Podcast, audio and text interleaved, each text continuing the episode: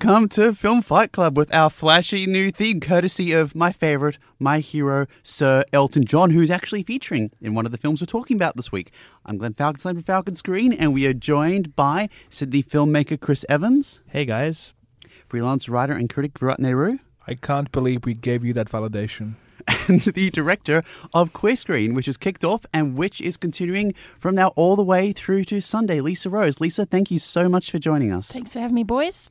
So it's great to be here. We're talking all things queer screen. It's kicked off for another year. I love that the festival runs both during September, but then uh, recurs during the Mardi Gras season over in March. It's kind of this biannual event. It is, yeah. So the Mardi Gras Film Festival has been around for 25 years. So we had a, had our big uh, anniversary in February, and then uh, the Queer Screen Film Fest. This will be the sixth edition of Queer Screen Film Fest that we're currently having. Uh, we started it six years ago, mostly because uh, there's so much more LGBTIQ content that's being made, and also with the changing landscape of, at the time when we started at DVD, but now streaming in terms of how quickly films go from the festival circuit um, and theatrical release to being available um, for at-home viewing. So it's that thing of going the window of a year between films is film festivals is a bit too long sometimes now.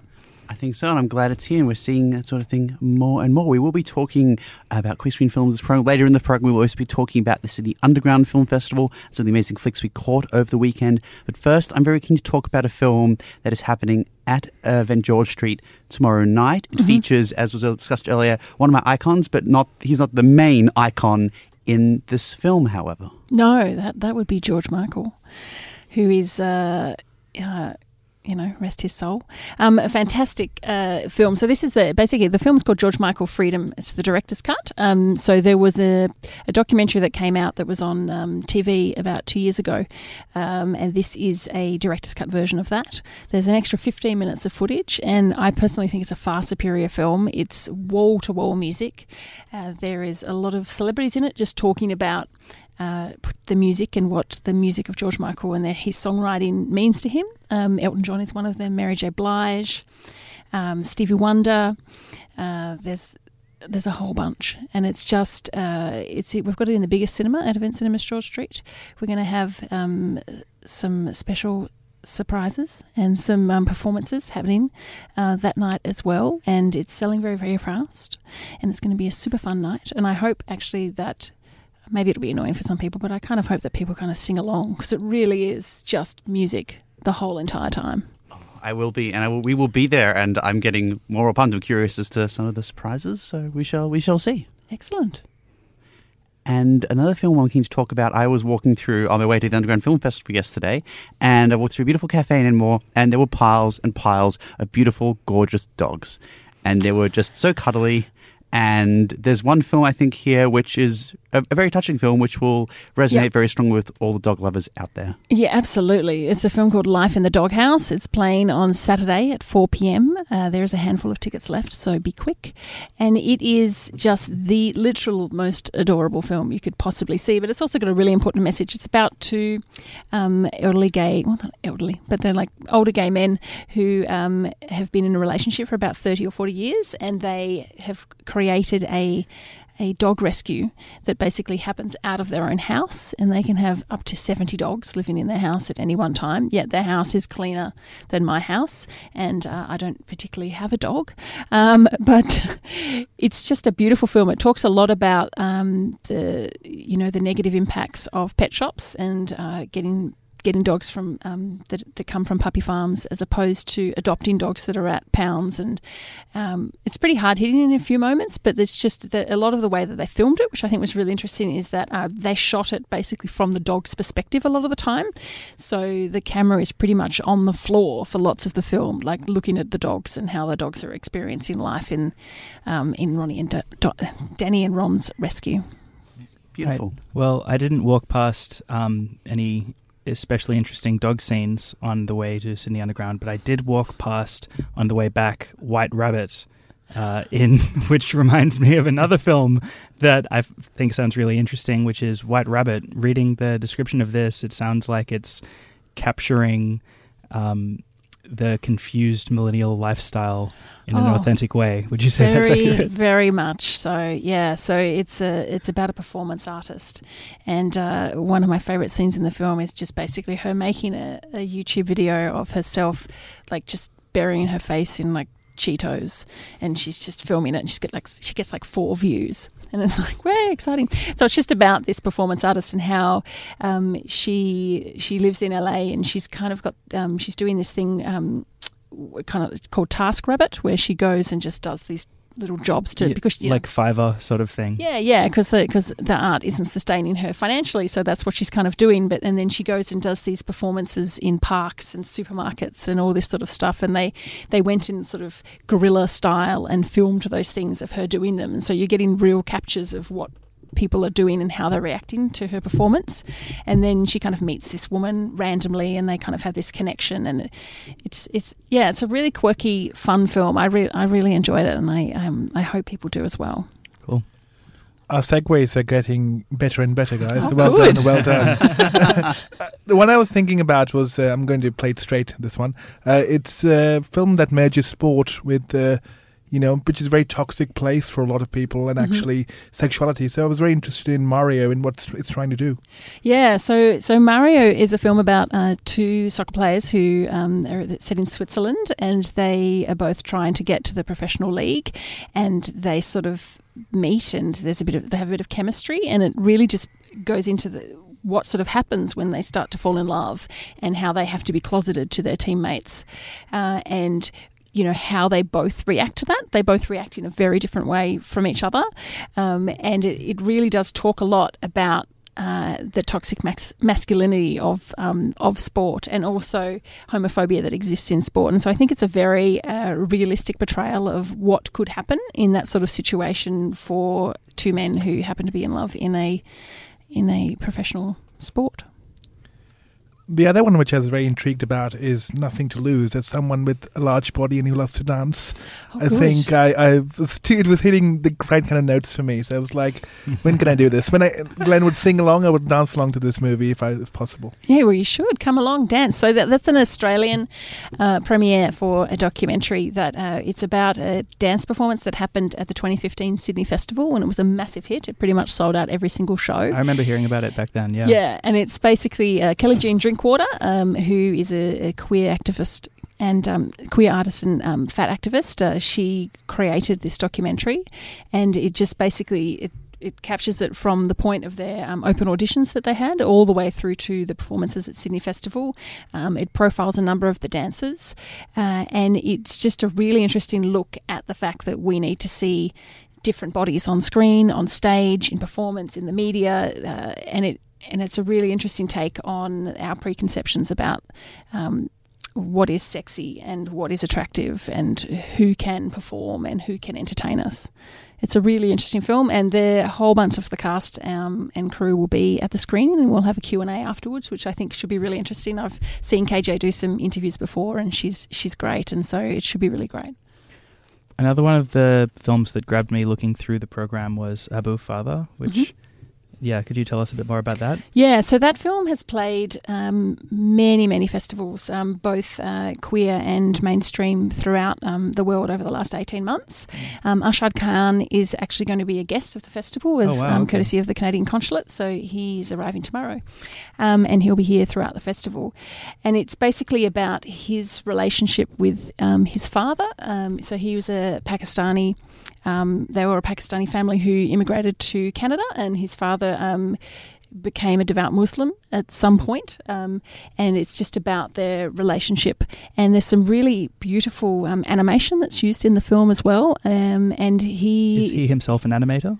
Uh, I'm not sure actually. Yeah. That's a you can come to the film and ask that in the in the Q and A. Yeah, from reading the description, it sounds like it has a pretty interesting montage style. Um, Yeah, Drawing from Bollywood, which Virat is a big fan of. excellent, Um, good. Yeah, no, he's a Bollywood representation. he's a very Yeah. uh, he's a very talented filmmaker. and He's very charismatic and very um, outspoken and interesting. And I think the Q and A um, will be fascinating with him on Sunday. Right. Yeah, I I really like that idea of drawing on media to talk about how it represents our identity um, culturally. Yeah, absolutely. Yeah.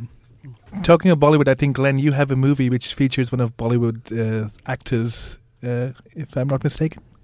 Oh, we are Talking about yeah. Kid Like Jake, Glenn. Yes. Yes. I remember. I remember seeing the trailer. I just. I, I watched. I knew he was a Bollywood what I did. actor. I watched. Um. Yeah. I watched all the uh, trailers before, and I knew Priyanka Chopra was one of them. I just kept thinking, thinking, thinking, which one was it? And I recalled, yes, it is a kid like Jake, which also has the wonderful Claire Danes. And oh, I should let you tell us about. No, because no, it is you the- go. It is. It is the closing night film, It and is. it's quite a panoply of actors. It is. So, yeah, Claire Danes, Jim Parsons, Octavia Spencer, Priyanka Chopra, um, Ann Dowd, who um, plays the horrible aunt in um, Handmaid's Tale, so good. and um, Amy Land- Landecker as well from Transparent is in it. So it's really wall to wall great actors. And it's a really very of the now story. It's about um, Claire Danes and Jim Parsons are a couple who um, have a child who is about to enter school and they're just trying to navigate uh, getting the child into a private school. And um, Octavia Spencer is the, the teacher that, that advises them to, um, in the essays and stuff they have to write. Amazing cast. Yeah, yeah, amazing cast to talk about um,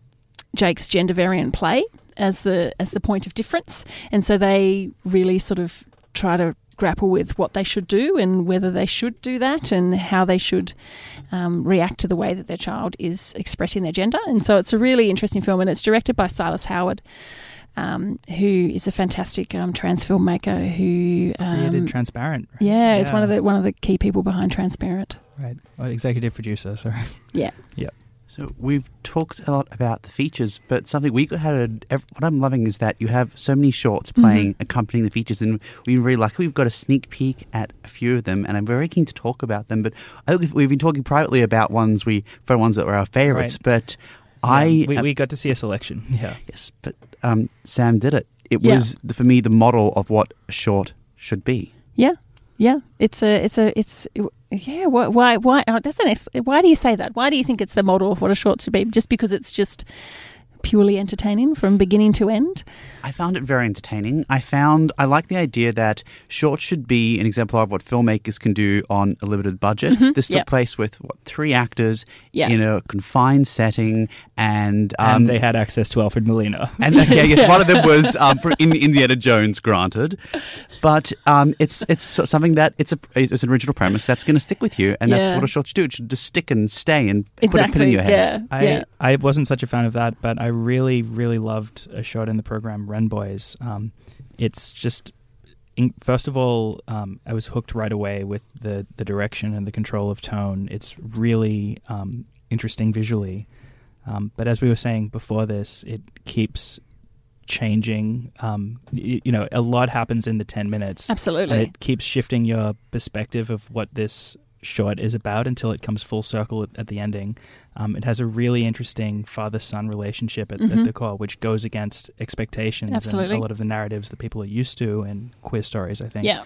Um, I, th- I thought it was just really, really strong. Yeah, it's a very, very uh, solid film that actually played um, Flickerfest um, earlier this year in Sydney already. Right. But I just wanted to bring it back because I, it's such a quality film and it needs Charac- to be seen. yeah, the characterization and acting was Yeah. phenomenal. Yeah, he's a filmmaker to watch. That guy. I- He's made a, he's made a few shorts that have um, played a lot of festivals, and I, I can't imagine it'll be long till he gets a feature. Yeah. That's what I was thinking watching it. Just this, this guy's got a, a big future. Yeah, I, for I, sure. can, I can imagine uh, Glenn, Chris not being interested, uh, or at least raging inside when Glenn was saying Yeah, that I- Sam did it was the exemplar of what shorts should be. Uh, 'cause- yeah, th- some strong words were said earlier. yeah, yeah. He's not as much a fan. But we, I think we did find some middle ground on the other one we watched, potentially the one set in the U. Yeah, the one set in the US Yeah. around a particularly awful that happened some years ago, but was a little bit longer than the other shorts, but I think Mm. uh, worthy of its running time. yeah. So it actually goes for twenty three minutes, and it's uh, that's long. That's long for a short to get put in a in a package. It's in it's playing in a lesbian shorts, and I actually have three of the there's three of the lesbian shorts that go for about twenty minutes, um, but they're just such fantastic films that I just couldn't not include them. And um, Masks uh, recently won the Audience Award at Frameline, which is the biggest LGBTIQ film festival in the world, and it's been nominated for the Student Oscars as well, and also a very big film prize in the US, which is uh, I think it's called the NBC Universal Film Prize or something like that for short films. So it's really uh, going places. It's by a up and coming. Um, young filmmaker, and it's about a um, closeted uh, Persian uh, Jewish uh, medical student, and uh, and her and her girlfriend go to a nightclub, and some pretty full on stuff happens at the nightclub, um, and it's just I think really impactful. Um, from a number of a number a number of angles, and also just the fact that you know, like you were saying, sometimes short films can try and pack so much in there that they, it kind of loses its way a bit. But this one, I think, it's covering a lot of stuff that we may have seen before in terms of coming out and things like that, but it's just done, I think, in a really unique way. Um, and uh, I, I personally find it a very um, impactful and moving film. I did too, and I certainly think I've ever seen a shorter film for that matter um, in cinema in Australia about the Persian Jewish community, and I do have a number of Persian Jewish friends, so I did I did appreciate that. Yeah. Was that focus? Yeah, for sure. Now we've spoken about the films I know we're keen to see, but I'm we're very curious. Is the, was the one we haven't mentioned that you might recommend? Oh God. Um, let me think. Um, well, I would say on yeah on the Saturday night there's another film called Becks, um, which is a, a lesbian film. It also has a really good cast. It stars um, Lena Hall, who um, it's it's actually her film debut, but she's a massive Broadway star. She won a Tony Award for Hedwig and the Angry Inch, um, and it also her Christine Lahti plays her mother, and there's also um, Mena Suvari as her love interest, and the singer Hayley Kiyoko is in it um, for a brief period as well. And it's just about a down on her luck singer who returns home and has to live with her mother because life's kind of hit her for six.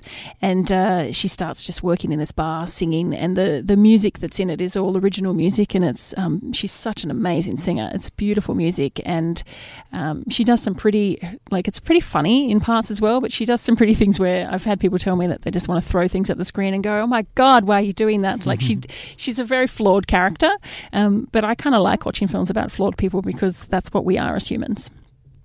I agree with that. I, I do That's a very sort of Personally. existential, Yep. poignant tone to end. there. That's where Yep. we are all. Yeah, we're humans in the end. Ouch, hurt. we, we are. On that note, come to Cliff. I'll, I'll, I'll, yeah, I'll, I'll, I'll let that card. But how do we get there? We know it's screening at Event Cinemas George Street through to Sunday. We want to go. How do we get tickets? How do we get there? go to queerscreen.org.au and get your tickets.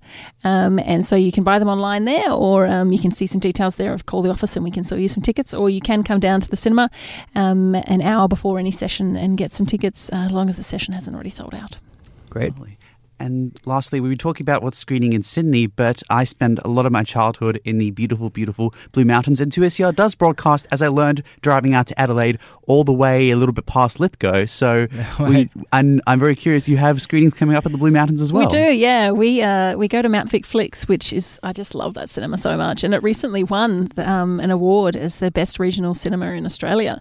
Um, I think it was Australia, or it might have been New South Wales, but uh, I don't know if you've ever been there. But it is just the Been past it. It- well, you need to go in as Okay. film fans. You have to do it like they and make sure you get the soup. They make homemade soup. It's Oh, really wow. good, and they just they have a really great selection of films that they play there. Um, and we've been going there for a few years now, and it's actually uh, we do a few regional things, and that's the one that I always go to, um, and just go for a weekend away because it's just such a great vibe, and people are so happy that we're there, and um, we're you know we're we go there twice a year, and it's great. I love it. Awesome. Well, I'm planning another trip to Adelaide, so I might just try and time it because I haven't been to the cinema and you I should. want to see it. Go. Very good. Lisa, thank you so much for joining us. No, my us. pleasure. Thanks for having me. And we'll see you tomorrow night for George Michael and a few other flicks over the weekend. Fabulous. And we'll be back on Film Fight Club talking all things Sydney Underground Film Festival and the myriad myriad of crazy, wacky, weird, wonderful films right after this. As well as the more ordinary ones. Uh, there were some ordinary ones, and they were good too. Stay tuned. that supposed to be Saturday? What day is it today? Wednesday? Exactly. Yeah, that really is our that, new theme. That theme had It's, uh, everything. it solidified itself, replacing the film Fight Club theme, aka the Fight Club theme that only Glenn remembered was the Fight Club theme. but now we have, we have this something much very more memorable. punchy, literally punchy. Lit- literally fighting the you know putting fighting the fight music. in film fight exactly, club because yeah. because we're it, not it's much been fighting. missing for too long. Yeah, we don't really fight much. we couldn't believe when we saw Kingsman and Elton John, my hero. Like, he is my hero. Like, I listened to him before Yeah, he listened to actually is Glenn's hero. He's Uh, not just saying this to promote the new theme. played Wednesday night, Saturday Night It's Alright, but with a Wednesday, it's like Wednesday. this is perfect. You Yeah, just designed exactly. our new theme, so it, it is our new theme. Um, so that was yeah, that was Quiz I'm keen for tomorrow night. Thanks, Here Lisa, see some, for good stuff. here's some Elton John. Yep. But in the meantime, Here's some George Michael, I think. yeah, oh, yeah, to- I- I- I bigger priority, I would say, for this festival. yeah, Yeah. No, I'm, I'm keen. To, I'm keen to see Dr. Michael and Elton Why John. can't we do both? Dun, dun, dun, dun, dun. Yes, we can. As we saw, as we saw many, many films. Uh, actually, what, what is a good segue? we did more than segues? both of the films at the Sydney Underground Film Festival. We Yeah. did, we did uh, Most, a lot. mo- most of them. most, most. Yeah, we- Too many, as it will turn out. Yeah, it was a pretty crazy, crazy weekend. We were there at the Factory Theatre from Thursday night all the way through Sunday, watching the things that were underground, that were unearthed, that were a little bit outside the mainstream, very outside the mainstream. I was- too outside look, the mainstream. I feel like it, they should actually host it somewhere beneath the earth, like those um those like old sewers of Sydney sort of tour Yeah, things. make it like- it with cinema screens. Actually underground. Actually underground. You know, yeah. because you feel like you're descending from the pits of the earth after the weekend, you know, and you kind of smelling of sweat, tears, and films. And then you come back into civilization. That's, that's actually pretty accurate. That sounds like one of the films we watched. It does. Relaxer. It does. Oh god, that was not my favorite. So yeah, Yeah. Where, where to begin with Where- the Sydney Underground Film Festival? I think we should begin with the film that maybe should have been the opening night double, which is Yep. the in, well, it was called. Okay, we're going to call it the Magic Group Groove for the purposes of this podcast. Though um, the title, which it subsequently became known as, It's, was it's the called Insufferable the Groove. Insufferable Group, but Sydney Underground Film Festival picked it up when they it was called the Magic of Groo. But the producers thought were having difficulty getting festival spots, so they switched the title to the Insufferable Groo, which it turns out is a terrible title. This film is very much about the magic of its star, who is Stephen Groo, a amateur filmmaker who, as a labor of love, has made over 200 bizarre films directed by and starring himself with his wife creating the costumes and doing the design. Um, and th- this documentary follows his pretty much his everyday life as well as the creation of his newest movie, which it finally has achieved. Uh, you know, seen him achieve his dream of casting a Hollywood star in one of his films. and this is, of course, Jack Black. And it's you have to watch these as a turns double. out was a it turns out was a fan of Stephen Groo himself. Can you imagine just being a persistent DIY filmmaker and, And- finding out Jack Black likes your stuff and is like, oh yeah, Right. I'll, I'll star in your next movie. Why not? So it very much is about the magic of this guy that he, through his sheer passion and tenacity, is able to surround himself with people supporting his vision. But for some ridiculous reason, that it's been retitled "The Insufferable Groo." And let me tell you, this guy does not come off as insufferable in this documentary. And it, it also, I think, even if, if this is helping them land uh, slots in festivals, I feel like this is kind of unethical. Like this guy did not agree to be in a documentary that calls him insufferable. He's touring around with the he documentary. came all the way to Australia. We met him. He's a really cool guy. He's a really cool guy. As Glenn said, it's it's actually mean and it drags down the documentary to call it that. Um, And the fact is that there are moments in the film which depict it's a minor aspect of the film. It's more about that his tenacity as a filmmaker, where he is um, quite forward with members of his cast group. But the fact is, he just comes off as a director, as on- Glenn said. yeah, on par for how di- you'll see a director act on set. It's not. Ter- it's not Yeah. particularly outrageous, and it wasn't personal as it's appeared No. with any particular individual. The the film really does capture some magic moments. what the title actually tried to communicate is something like he's somewhat like Ed Wood, you know, making Yeah, that's right. deliberately bad movies. But that's not the case, actually. If He's not anything, insufferable, man. documentary shows how much passion, love, and actually craft That's he exactly has got a hold of, which is for that kind of DIY budget, it's very difficult to do. One thing I didn't like about the film, um, it has for some reason this really there's animation throughout the film, which sometimes is cool because it illustrates things that you know it's best to see visualized, but at other times really feels like it's trying too hard and isn't really necessary. Like they're worried that the, the people they're interviewing aren't interesting enough without this animation going on. This was a big issue in a lot of the films this year. Why? Do, it, it's, it's it's more common generally. Why do people just decide to decide? Oh, we need something to illustrate what we're doing. Let's just put an animation. I in. think it's very common in Japan actually in Japanese television, but there it's much more solidified. It's much more informative. Look- Here it's just um, di- disconcerting and inconsistent. I think it's the YouTube generation. People, everyone thinks that you know you you can't um, withstand just watching someone talk about you know whatever it is without seeing a million little cutaways to something else to keep things spicy. Um, another thing I didn't like about the presentational aspect of this film, for some reason, the documentary filmmakers have decided on this '80s video game kitsch aesthetic, sort of when like characters are introduced as video game characters with '80s. Um, you know Nintendo Entertainment System type chiptune music in the background and like Tron, um, Cyber Grid kind of visuals. but um, f- this really doesn't match with Stephen Groo's aesthetic. It feels like they've gone to something familiar to as the visual scheme for this documentary, familiar to audiences, but it doesn't really represent the spirit of this guy, who really is more of like a.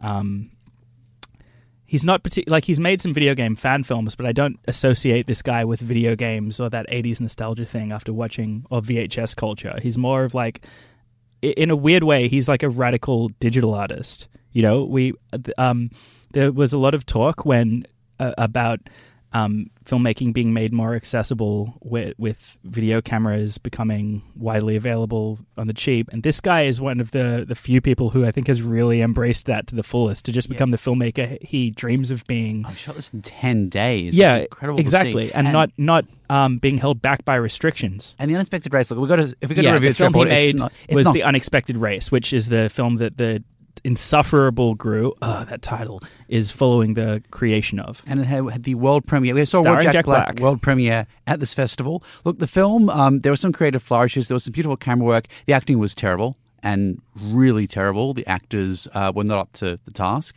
But the film itself, he clearly has like a creative mind and creative visions, and it was there were elements that were very touching, and I Hmm. appreciate that.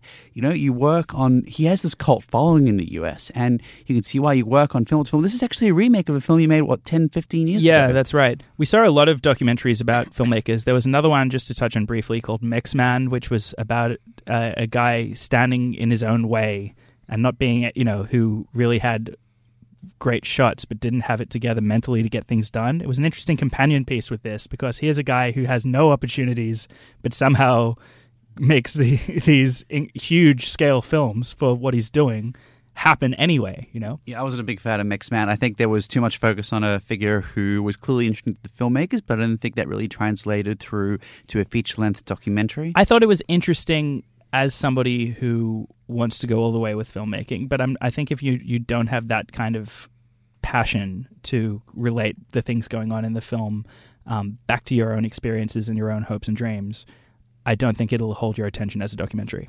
Uh, the next one we're talking about, uh, we will be talking about films in a moment, uh, films about filmmaking, but Tokyo Vampire Hotel, which Virat caught on the opening night, or uh, second Oh my opening night. God, yes. Oh, how can I? How do I begin to talk about this movie? Because this movie was bonkers. Man, I regret missing it. Firstly, Glenn, what a cop out! Like, uh, can I just call this out? Oh on my air? god! Oh, is, Glenn is, was- this, is this happening? Glenn okay. was going to go into this movie, but But Glenn, Glenn had watched a lot of films that day, and Glenn wanted to, you know, chill and maybe get, see one that didn't end in like after one a.m. so you went to see Goose, which sucked, right? It, it was awful. There was one good jump cut, and it was about psychedelic faxes, and yeah, it was, it was not the highlight of the festival. okay, this wasn't how this happened. Let me tell you how it actually happened. Okay, me and Glenn, we go upstairs. I'm Being very outed. You know, you know. you go into the theater. let, let me tell you straight, okay? As I, I've already said. Anyway, uh, we go in this theater. You know, we sit down. I'm very excited because, firstly, this is a scary movie. Apparently, you know, a lot of gory stuff, a lot of scary stuff. So I'm Virat very, is the notorious Yeah, like- coward of when it comes to horror movies of Film Fight Club. Yeah, so I try notoriously to avoid any scary stuff. So I'm very thankful that Glenn has chosen to accompany me. Why, thank you, Virat. You know, and I'm like, okay, we sit down together side by side, and I'm like, I have a shoulder to lean on in case it becomes too much.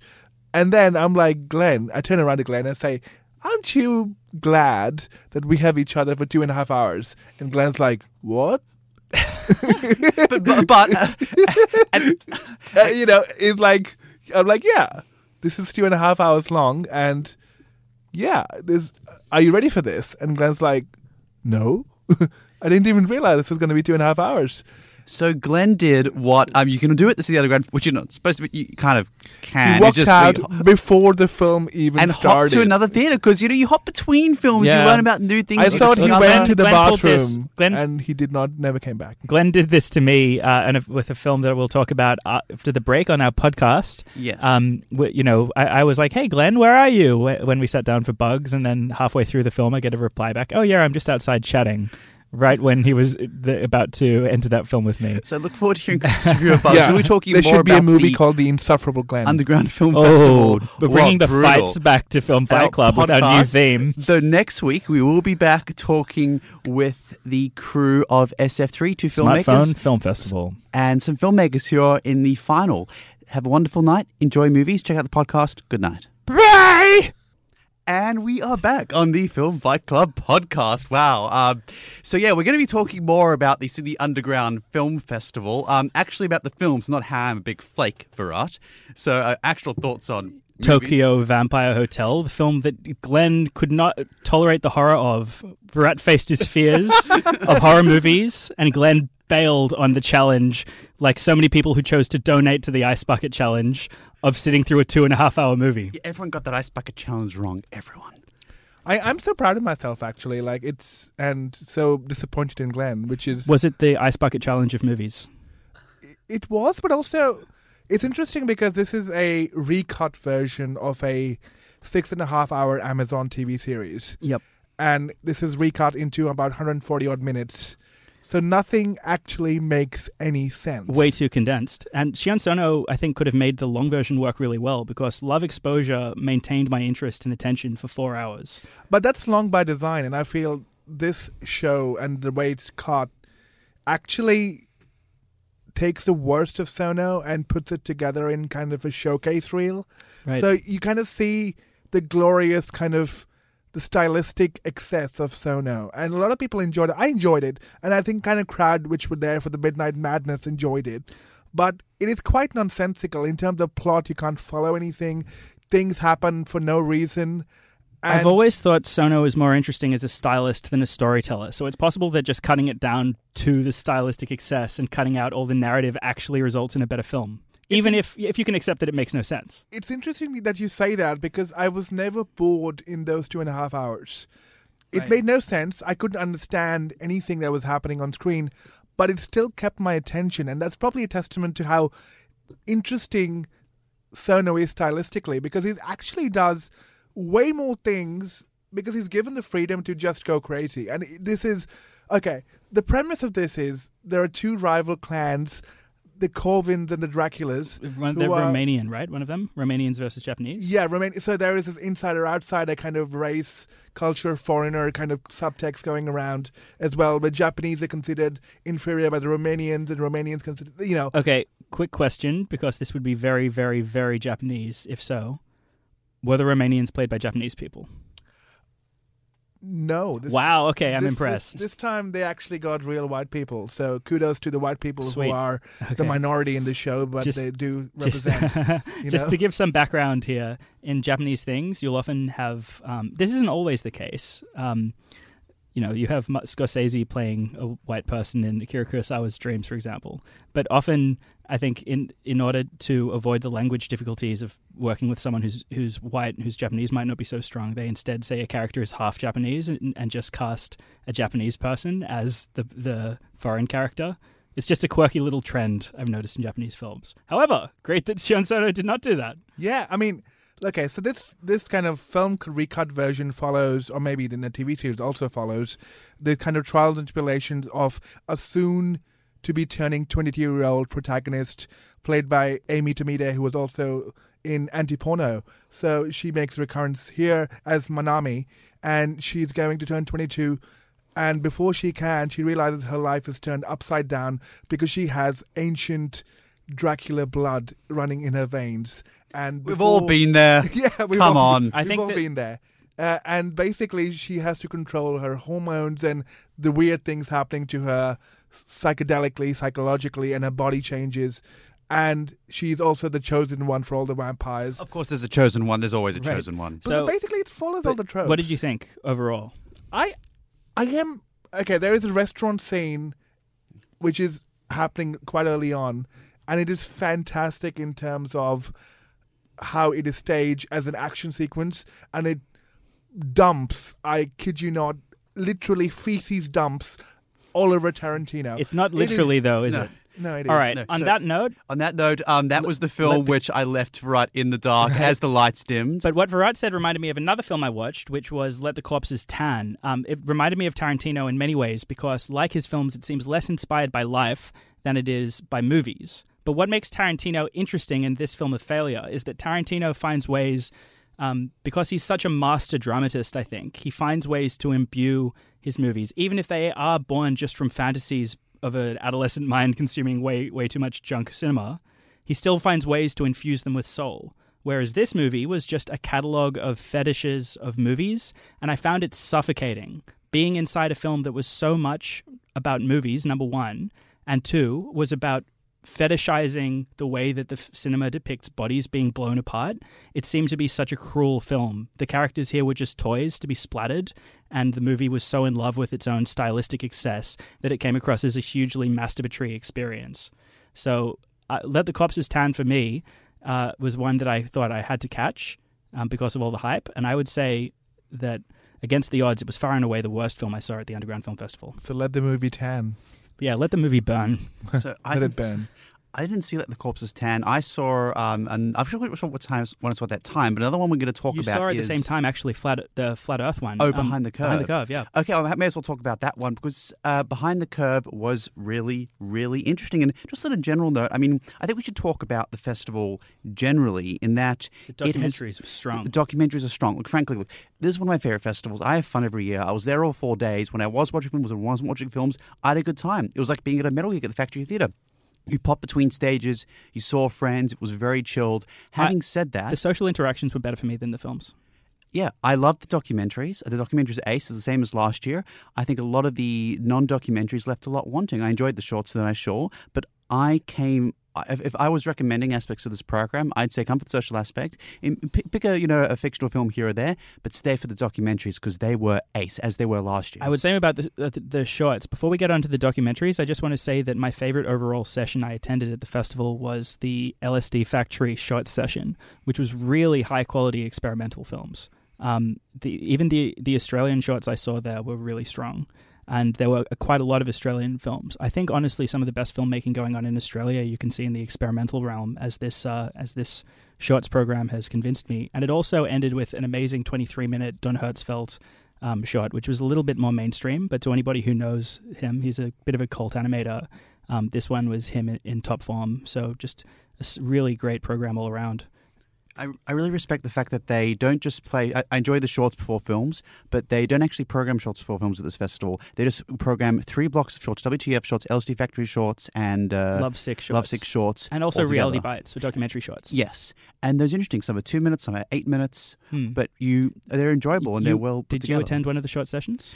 I popped in and out of um, LSD. Yeah, Right, right, right. Actually, that sounds that's a strange thing to say. But- it would be very Sydney Underground Film Festival. Just look thought- at the logo this year where they blatantly showed an allusion to taking LSD. It took me a while to pick that one up, but yeah, that, that's, Subtle that, enough that to sneak past the, the people who might mean- complain. pr- Yeah, Chris, Chris and I are sort of not strangers, but Glenn, uh, are- Glenn, look, I think, I think, I think, something I think we don't know aspersions against Glenn, based on subjects where, where we would prefer not to talk about on the air, shouldn't be cast, and we will we'll resolve this conversation after the show, dear listeners. But moving back on, Any uh, reference to LSD is purely about the shorts. Oh, of course. Anyway, course. um, and uh, and another film we'll be discussing by the end of which closed out your festival session. Oh, um, yeah, so another we, we one. promised to break all our rules in the true spirit of Film Fight Club. But back to the documentaries Yes. you were talking about. But- Let's hear about some of your yes, favorites. let's hear about the documentaries. And just take a moment to shout out to all my friends in Amsterdam, where I used to live. Very fond memories. wonderful, wonderful town. So behind, Get out of here. Just how many places have you actually lived he's in? he's been he's been everywhere, man. yeah. Sing. I've Oh, been I love that everywhere, song. man. I've been everywhere, man. that song. I've tried. That, that uh, it- it'll take a while to get. But what about the But what about the documentaries? documentaries behind the curve? Well, um, these people have suddenly not. Well, they've, okay. But I was going to think of a segue. It was a terrible segue. Behind the curve. This is one of the documentaries I saw. It was one of the best films I saw at the festival. It is about flat earthers and those who take the view that the Earth is flat, and about two people who are prominent in this movie in particular, Patricia Steere and David Sargent, who I also learned is the world digital pinball champion, which I thought was pretty cool. So they now the, the tagline for this documentary to give you an idea of the attitude of the filmmaker uh, to Daniel Clark to the crew is the only thing they fear is spear itself. So this film for That is so bad, but it's really funny. and that's the reaction it wanted to engender. That's exactly the thing. When it sat back and just presented this community and the scientists who disagreed with them, it was really interesting when it was passive. But there were moments there where, as if to say, just to be clear, I don't agree with these people. I think they're wrong. Um, it got very heavy handed, and I think it was regretful. There were a few moments that were very emblematic of the tagline. Certainly, the ending of the film, where he just basically points and laughs at members of this community. Now, I, it's not a view I take, but very frankly, it was more interesting to hear the scientists who had varying views say, um, "No, this isn't dangerous. This is dangerous." But I all I think that's wrong. Versus, here's why I take this view, and here's this community and how and why they've built up. It sounded. How, sorry. how big is this community? Because I, I actually had no idea that people still believed that the Earth was flat. So I thought it's something. It's been getting a lot more media book. attention recently. Oh wow! I think as the Okay. world is becoming more and more divided into people who believe in conspiracies and people who generally don't. Yeah, you can wear your prejudice as a badge, and people celebrate you. Welcome to 21st century. Yeah. Well, the according to the film, the community is growing, and certainly there's a very strong internet presence. And I, f- I didn't know much about this community, and I found it very interesting. Aha! The internet, that place. that place. You look, and it was well. Actually, the last thing I'll say about this film was very interesting that it talks about conspiracy theories within conspiracy theories and theorists. Um, there were elements of that community and others on the internet who did not like the people I referred to. For instance, Patricia Steere was uh, said to have been a government shill because her first name had the letters CIA in it. So there's a lot of, um, you know, Confirmation bias madness going yeah, on. some, some some stuff out there. That's behind the curve. What uh, we'll be talking more about the other documentaries that played at the festival in a moment. But next, we are talking about a film Chris and I called called Relaxer.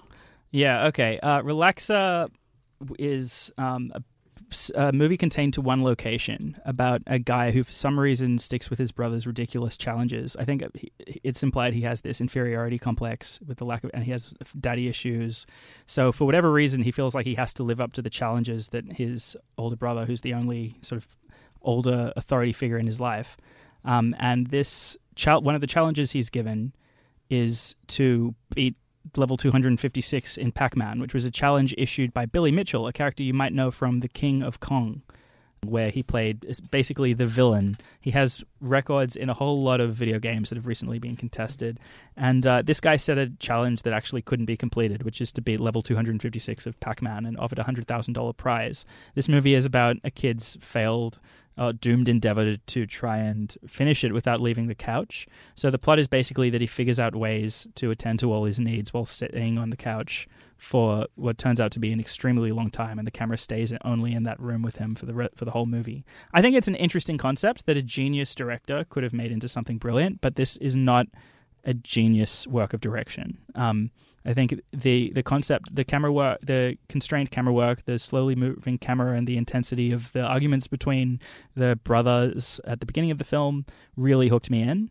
Um, for the first half an hour, I was thinking this had potential to be something great, but I think um, the film. This might sound like a dumb complaint about a movie that's trying to replicate a guy's uh, descent into hell over a, really long period of time. But I think the movie was actually too slow paced, or at least didn't introduce new ideas fast enough for in order to maintain interest in such a constrained premise. And while it ended in the only way that it could have to be in any way a meaningful movie with an emotional core, by that point I didn't care. I'd lost interest in this character, and the, the movie doesn't. I think it hints towards the ec- ecstatic kind of transcendence that he achieves through his suffering, but it doesn't make us really feel it. And if we felt that, then maybe the movie would have convinced us more that it was worth taking the effort, the journey with this character. But since it didn't do that, the empathy was there, and by the end, I didn't really care. Yeah, I didn't particularly like this film. I don't care for this film either. I don't disagree with anything Chris has said, though. I disliked it for, I think, entirely distinct reasons. I think this film could have gone in one of two directions, but it went in both. One was a very straightforward, okay, practically, if you were to try to accomplish this challenge, what were the myriad of things you could physically do in the constraints of your apartment to get it done? The second is the absurdist, crazy directions this film goes in. Let's I don't say think yeah, I don't think they're necessary. Half. No, well, it's, actually, I, I liked the third half, the, the third bit. Yeah, I did, but, Yeah, I but I, enjoyed feel like that. they need to commit to that earlier for it to be satisfying and it and jumped explore that more. so quickly from one tone to the I other, agree. it just clashed. It, it did not work. Did not work. I agree. Yeah, I think that's a very astute criticism. And I'd also say that um, if they were to go towards the kind of poetic, transcendent thing that I was inferring before, it would have been better if it had stayed grounded by reality. Because when the absurd, fantastical, almost supernatural things start coming in towards the end, um, any any any other break from reality is kind of cheapened because the movie's already gone to this completely crazy place. So I think um, it just robs the climax from the power that it could have had if they had, you know, uh, as Glenn said earlier, settled on either direction for it to go in. The next film we are talking about is one I have not seen.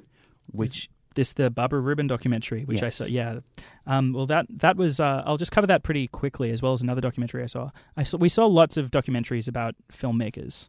Um, we you know we saw Mexman, um, we saw the insufferable Groo, Sickies making films, which I'll talk about in a moment. right?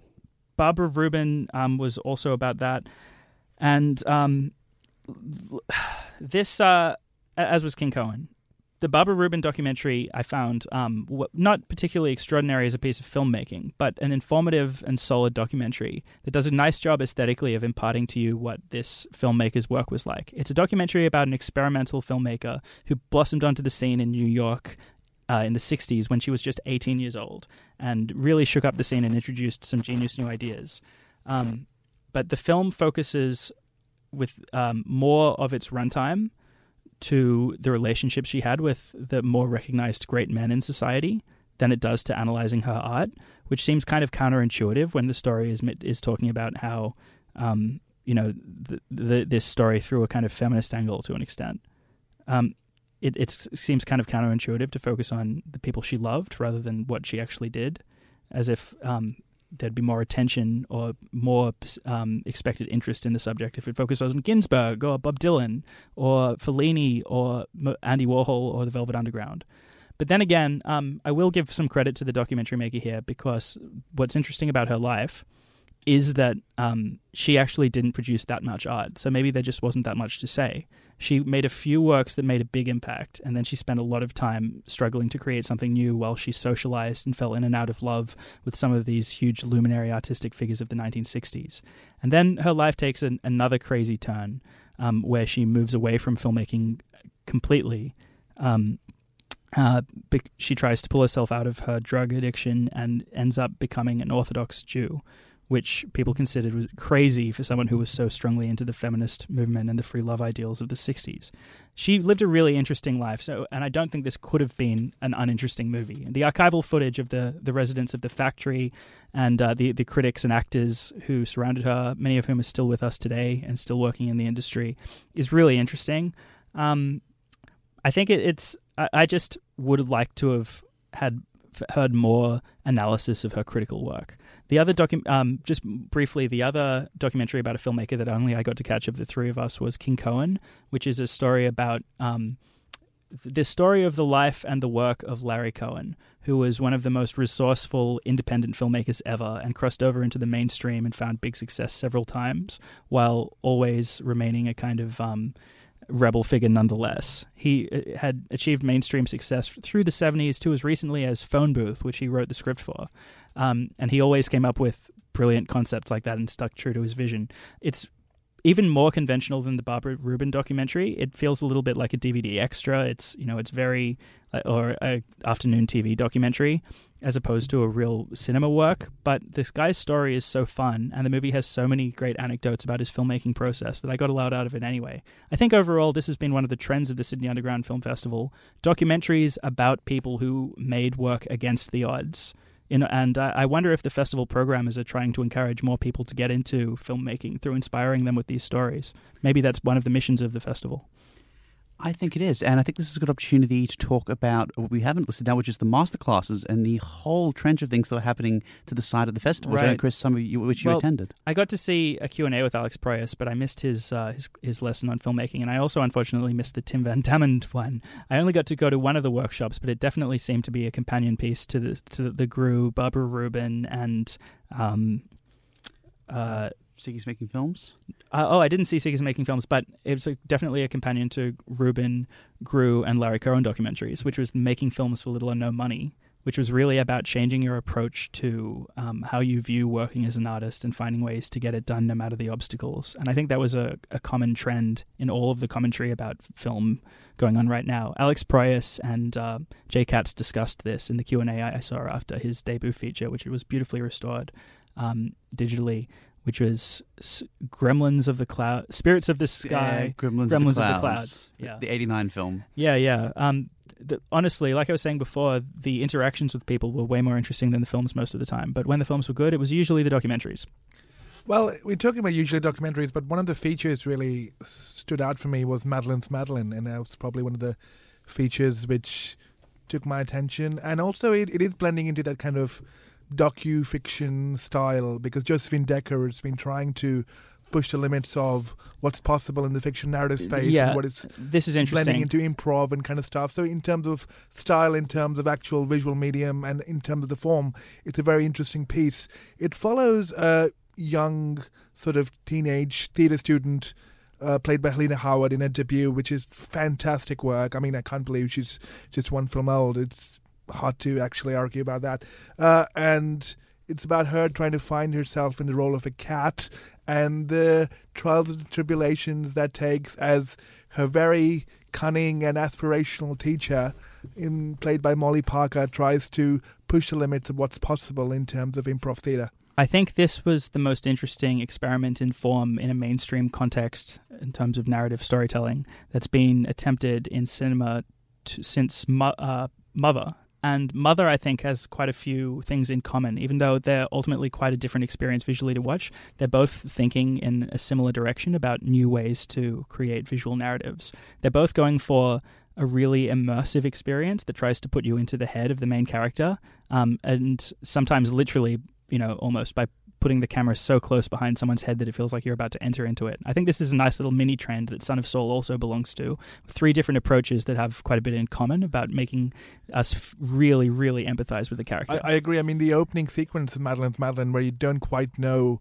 where exactly the camera is, and you Yeah, know, it's stunning. you have to really just follow along, which is a very interesting way Yeah. of shooting a sequence where you're literally following along these performers as Yeah. they're doing their thing. And but it's, it gets yeah. more conventional about halfway through, which is actually for me when it started to go downhill, when it was more focused on conventional ways of shooting the scene. But earlier on, there's overlapping kind of sound in a new way, not not um, reminiscent of Altman's experiments with that, but um, a new approach where it seems like voices of different characters are overlapping.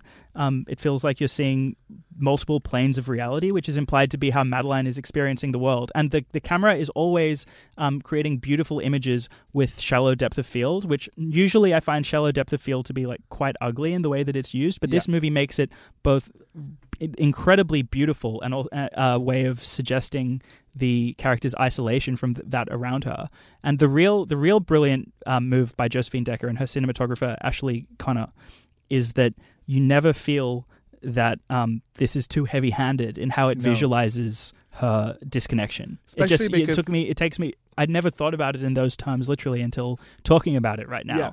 So I think especially because this is it, it- smart it, visual It, storytelling. it talks about mental health quite extensively That's without right. ever, you know, becoming a movie about mental health. If Yeah. that makes any sense. Because you know a lot of those movies fall in the trap of being didactic and you know on the nose about here's this mental health movie, and it's Yeah, it yeah, still yeah. is about mental illness, mental health. the but sound design was also absolutely superb. the, the, way how that the um, fabric of the film and the actual visual medium conveys yeah, how the mental health is deteriorating is brilliantly fantastic. done. But yeah. I think as it gets into more conventional narrative territory in the last third, I think Yeah. I think it wasn't satisfying enough. I think it hinges too much on. Um, I, I just ultimately didn't find Yeah. enough satisfaction in the conflict between the um, theater teacher and Madeline that the movie ends Yeah. up hinging on. I think it should have focused more on the relationship with her mother, which is what really got me interested Yeah. around the beginning of the movie. It's the best worst use of Miranda July in any kind yeah, of narrative. eh, Which, Miranda like, July is great, I know, as like, is as is the lead actress, incredible. Um, so yeah, I think ultimately she settled on the wrong story to tell, but she built up a, a brilliant world and characters, and I'd love to see more films from this this up and coming director. So that is Madeline's Madeline. The next one we're talking about is a documentary, Sickies Making Films, which had one of the great guests come out from America, Joe Tropea, who is a uh, public historian by training and lives in Maryland, where, as I learned in the course of this film, there was the Maryland Board of Censors, which was unique within the country in that it's one particular, a number of particular people driving it, but one person in particular who was initially the subject of a short film and later became a documentary. Uh, the film jumps between this interesting figure and broader, more broadly the history of censorship. It attempts to explore why in America things like the fiction of sex on screen may be considered uh, worthy of censorship, whereas extreme violence is not. This is a very interesting subject for a documentary. Um, I know that I haven't seen Censored, which was discussed earlier in the year. I know it covers, based on what I've heard from Kristen, Pratt, very similar ground. Um, though I found, and while I haven't seen Censored, I did find this depiction of the issues very, very interesting. The one thing I will say about it is, Um, we see uh, quite a few documentaries at this festival and others where filmmakers insert themselves in the documentary. A few minutes ago, I talked about Behind the Curve, where I think it was poorly done. In this case, um, I feel it should have been done more. Speaking to Joe, he was a fascinating character and obviously a very intelligent person who spent several years working on this documentary. He does not commentate at all in this documentary. He has no presence, and him providing some backstory, his thoughts would have been incredibly helpful. Whereas he leaves this up to a number of commentators, some of who are very interesting, and some sound who sound like a lot of different. Um, think of the uh, Chris Stuckman style of YouTube comedy or YouTube, YouTube, YouTube reviews. Now, this isn't an aspersion on Chris Stuckman. I quite enjoy his reviews, but those sorts of reviews work in the context of confined snippets within YouTube or a similar format, which do not work when they're supposed to provide needed back, backstory and much else to the documentary. So I think that those shifts in tone were problematic, but otherwise um, it was a very worthwhile documentary. I think certainly one worth checking out. The next film we are talking about is, I think, the first Australian film we're talking about during this discussion, which is Bugs. Yeah, Bugs is one of actually one of the strongest films of the festival, and I was preparing myself for the worst going in. It was an Australian film I'd heard nothing about, and all too often that leads to getting burned, sad to say. But this movie filled me with some hope for the future of filmmaking in Australia. Because, like uh, when we discussed around the Sydney Film Festival time, Chocolate Oyster, this is a pretty good film that's been, um, and this one I would say is actually better than Chocolate Oyster, that's been made on very low resources. Um, I, th- I think I know Chocolate Oyster received a boost in funding from the government, but I think that one was largely made with no budget essentially, and money was brought in at the end to complete it. And I think something similar happened here with Bugs, only with even less government support. It's um, a micro budget movie um, with some nice formal experimentation with different sorts of uh, cameras used to try and show the world through the eyes of its main characters, who are young people. It's a story in the mold of Harmony Korine's um, Gummo or Kids, you know, really showing like a trashy, dirty depiction of dirty life lived by uh, lived by young people. But what sets this apart from Korine's early work is I think there's a lot of heart here. There's an unexpected amount of love for these characters. The storyline is about t- um, essentially just teen- teenagers hanging out and uh, drinking a lot and smoking a lot. Um, I can't. I lost count of how many times there's shots of people taking a long, deep breath from a bong in this movie. So people who um, are offended by kids from Camden being kids from Camden shouldn't see the movie. Um, but it captured something that felt really genuine and true to me about growing up and about how, as young people, we most of us are essentially innocent. Um, it it captured something really sweet and touching there. Um, the one thing that I need, I think, would really improve the film a lot is if the element of the film, which is that a person that most of these characters barely know, who goes to their school in this community, dies, and some of the characters find the body and report it to the police. Um, but this uh, these scenes are interesting in and of themselves, but I don't think they're um, properly integrated with the lighter material that comes throughout the rest of the film.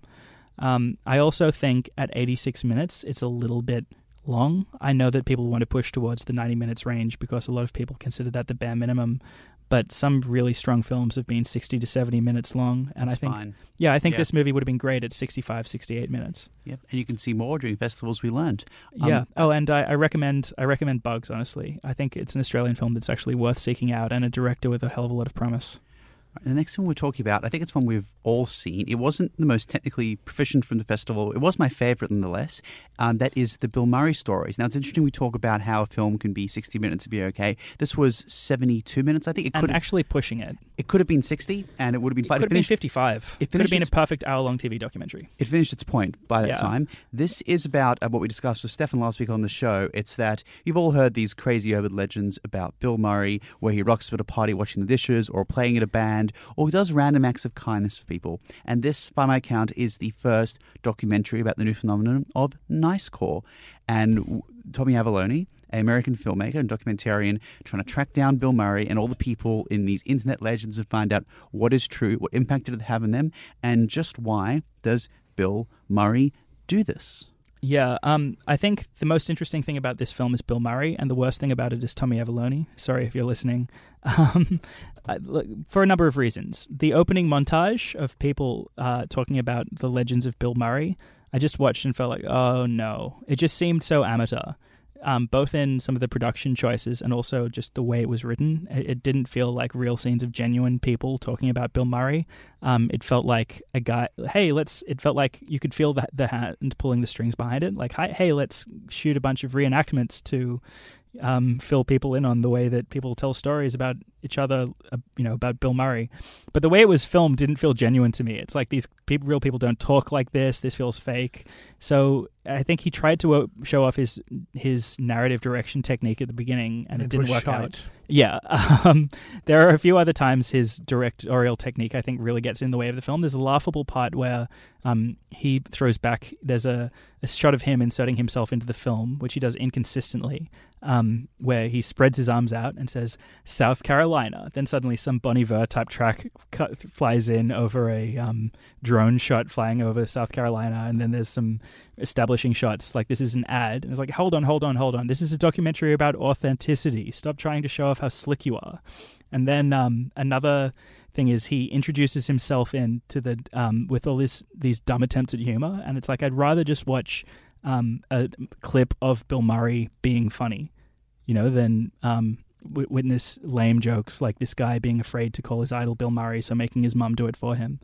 And To be uh, fair, that was after many, many, many attempts at calling the apparent But one I also- number, which is the only way to reach Bill Murray. But while they showed that, I felt like he had also set up that scene that he had called it and he'd exaggerated the number of times he called it in order to create more of a I I, I mean I don't know this to- for certain but I felt like it felt stilted to me. I thought this is just a, an obvious gag that he's trying to insert into the narrative to make it more interesting Okay. Um, I'm willing to give him the benefit on the doubt on that point. What I will say is, in terms of the things that went on behind the scenes, there is a bit at the end where he talks about the nature of his interactions with Murray, and I feel that there was, uh, well, yes, it is a short documentary. Yes, you can't say all things going behind the scenes. I feel there would have been a lot more that probably went on that weren't privy to. Um, I the best scenes for me were just the recountings of Bill Murray's most hilarious encounters, which I got to say were very moving and touching. I thought they are moving, and the film does move towards a pretty moving explanation for why Bill Murray does the things he does. But I think the journey to get there would have been stronger and more convincing, and felt less like the movie was just about a hagiography of Bill Murray if they had analyzed it from more angles. If they had, for example, said like, "Is he lonely?" You know, like um, I think it's worth pondering these things. Is he doing this for attention? Because I think we can. All, these are things I've pondered. I ultimately have come to the same conclusion the documentary does, which is that he's doing this because he wants to give people um, a positive moment in their lives. But I think a, a real um, examination of this pretty shallow subject should go in with a little bit more depth. And I also think the conclusions that they come to, as you say, have been made, and you start to hear multiple people saying the same thing paraphrased. And I think this movie didn't have 70 minutes Oh, in it. th- there's a crescendo at the like 55, 60 minute mark, which is oh, it's a natural conclusion to the film, and then it And then goes it for another twelve going. minutes, al- albeit a nice end credit scene. So, th- Should have just skipped right to the end credit scene. so that is the Bill Murray stories, Legends of. I think the full title is Legends of a Mythical Man. Yep. And the next film we are talking about is one we have also all seen, which is The Green Fog uh, by director Guy Maddin and two others.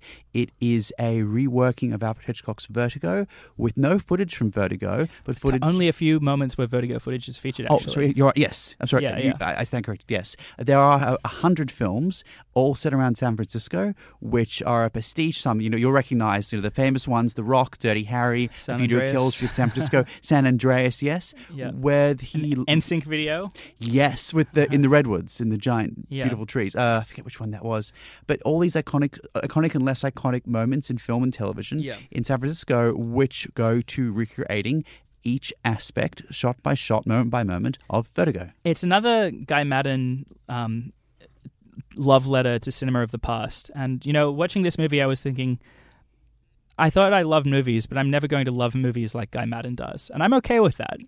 He's pretty much devoted his career to making movies about aspects of movies, to making nostalgic movie tributes. So if and so he does it he does it better than most. So if you're into that, yeah, I, I recommend this. Um, I don't think I wasn't engaged with the montage that much for a lot of the movie. I just I thought it was kind of boring, and there were moments when it really comes to life and is funny or um, poetic and interesting. But I think um, someone like Godard in the Image book actually made something more interesting out of this kind of scattered montage that this does. Would you agree with that, Virat? Yeah, it was okay. Yeah, It it's was- ju- it's just it- it- different. It, was okay. it's just different moments from Vertigo represented by scenes from other films, and sometimes to a strange and confusing extent, and sometimes it's very clear what he, what he's doing. Yeah, I, I found it interesting that the scenes that were impactful and well done were the ones with more upbeat tension in Vertigo. Yeah. I'm referring to the rooftop chase. I'm referring to the scene where the painting is turned around and it's the picture of the friend. I'm referring, of The course, reveal, the, the big the reveal. lighthouse, Yeah. the big reveal. Those worked quite well. There is another great um, moment, though, of of the slow moments where I think maybe it's just because I was more engaged with this because the film was just starting, but I loved the way that the initial conversation that uh, Scottie has with Elster at the beginning of the film was framed. The um, where Yes, it's done, it's very in an interesting avant-garde style where people start to talk and then you never get to hear their conversation, and then you see them finishing. So you're seeing the body language of a conversation, but not hearing the words, and yet it was a little disjointed at times. but I felt it was disjointed, but that was part of its charm, at least in that moment of- of the movie, because it was creating this alien effect that makes you think, what were they saying? And you think back to what they were saying in Vertigo, or you just choose to look at the body language. Really interesting approach. But later on in the movie, I, there's other parts that are disjointed but don't have such an interesting idea behind them, and that's where I just kind of tuned out. yeah. Um, I would some good moments, some some not so good moments. Alright, The last two things I'll say about this film. Uh, s- I, I, I, can't, I can't believe this is actually the first time we've ever actually spoken about Hitchcock on the show, which is unbelievable to me. Surely we've spoken about Hitchcock n- before. Not in any We detail. I just think it's keep mentioned talking in about passing. Malick and yeah. David Lynch, Yeah. an endless cycle. you know who's So- Hitchcock again? Yeah. this is- Who? Who's What? that So so last century. So, so he. If Hitchcock's so good, he could at least put out a film next year on Netflix like Orson Welles. Yeah, damn it. but look, I some of the first films I ever watched were Alfred Hitchcock films. I watched them on Fox Classics all, the time. And Vertigo, I mean, I know this is a big debate we could get into. Vertigo is my favorite Hitchcock film. I think it's his best one. We definitely should talk about that on the show. and I'm I've seen it maybe a dozen times. I still found this dragged a little at times. I think you have to be a real Vertigo fan or just um, in the middle of the hectic I mean, realms of film school I reckon to really get into if this. you watch Vertigo the day of watching this, you'll have the best time. Because That's fair. honestly, or maybe the day before, but I, I haven't seen Vertigo in like 18 months, and that's too long to go before watching this film if you're going to catch a lot of the references. I caught the, the biggest, the, the, all the bits that I mean, I thought I knew Vertigo really well. I've seen it like four times. I know that's nothing to some of the Hitchcock scholars out there, but you, that's that's I think quite a, a, enough times It's- to it's memorize. yeah. Yeah, and and there were still lots of bits here that I missed. There, there's, it's interesting to to analyze the bits that um you do know and the bits you don't. But for me, there were enough bits that I didn't know that I started to actually lose engagement with the film because I think it rarely reaches the point where the montage is interesting enough of its own accord and not just as something that you compare to your memories of the original Vertigo. and I would recommend watching this immediately after watching Vertigo. The last thing to say about this film is a big, big bone to pick with this. In that, while they covered all these amazing films about San Francisco, there is one, and I mean it, iconic film about San Francisco, which was not at all referenced in The Green Fog. Do you know what I'm talking about? Um, San Francisco Fight Club. Girl. No, no, it was made in 2002. It's a very successful film. Uh, we've all seen it. It screens at the Orpheum every month. The Room. The Room. You're right. The Room would have been really funny a thing to introduce into this film. Why I, was it not there? Seriously, I wonder why if was Guy it... Maddin hasn't watched any films made after 1995. No, the, uh, San Andreas was in there. Oh yeah, you're right. San Andreas was in there. The room um, and the room would have been maybe maybe he thinks it's too tired right now. Or maybe but it's just too obvious. that's what I mean. Like, but having Tommy Wiseau throwing his hands in the moment of Scottie's rage would be a nice little, maybe a little bit obvious, like like some of the gags in Mandy, which we'll discuss later on. I think we'll discuss that next. Yeah, but uh, you know, still still could have been a nice moment of film blasphemy.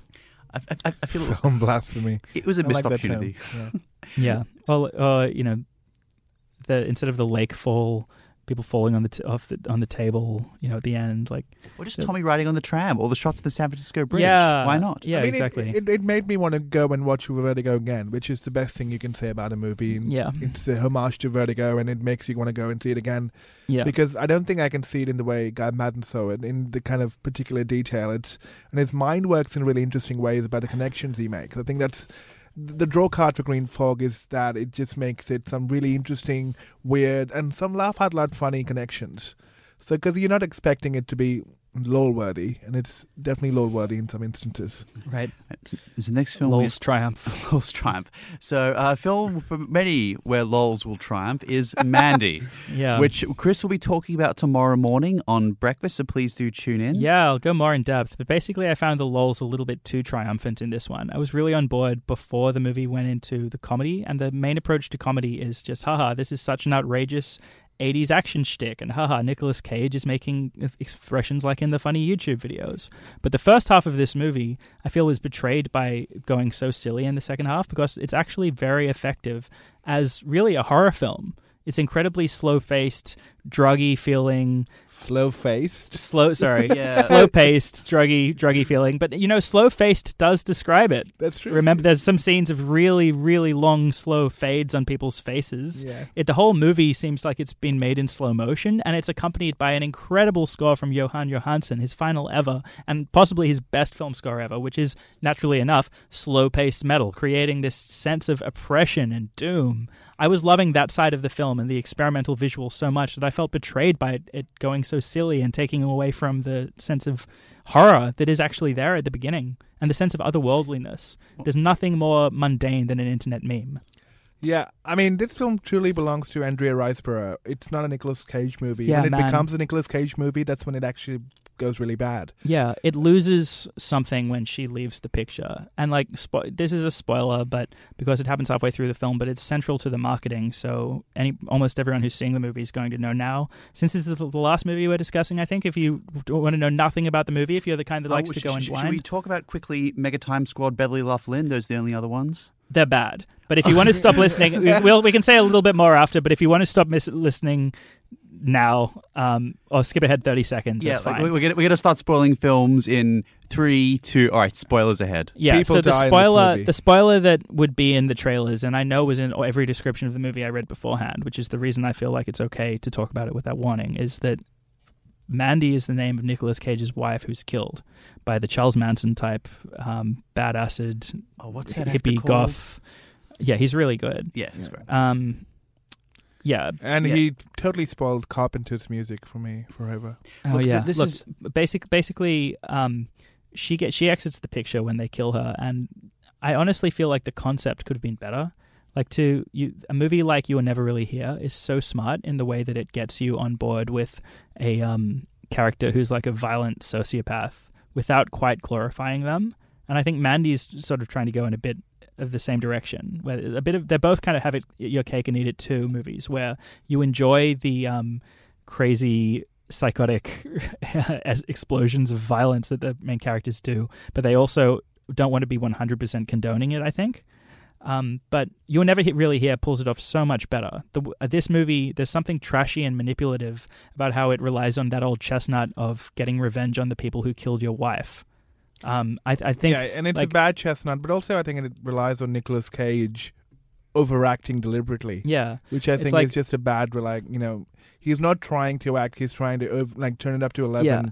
Which he doesn't need to because you know it's, he's Nicolas Cage. Everything he does yeah. is already turned up to eleven anyway. the response that I often get when I say make this point is, "Well, you were never really here" was way more of an art house take, but I think this is actually very art house in how slow and experimental. The first is. half is like you know very sort of atmospheric. very, so atmospheric, like it, it really makes you feel Yeah, something. it's it's not it's It's it's two different. We're talking about two different films here. Exactly, One and that's the is problem. an really interesting, visually beautiful, as it was said, slow paced, ethereal. Ethereal watch, is the word, which man. doesn't have really violent elements to it, and then it descends into abject, extreme Comedy. violence, Comedy or violence. violence. And you know what? I enjoyed both separately. I needed an intermission. I needed an intermission in the middle of this film, and I certainly would have liked that. The, um, uh, we talked about this during the Melbourne International Film Festival. The one other thing I'll say about this is that uh, we, Chris and I, were lucky enough to see this at a great crowd at the first screening at MIFF.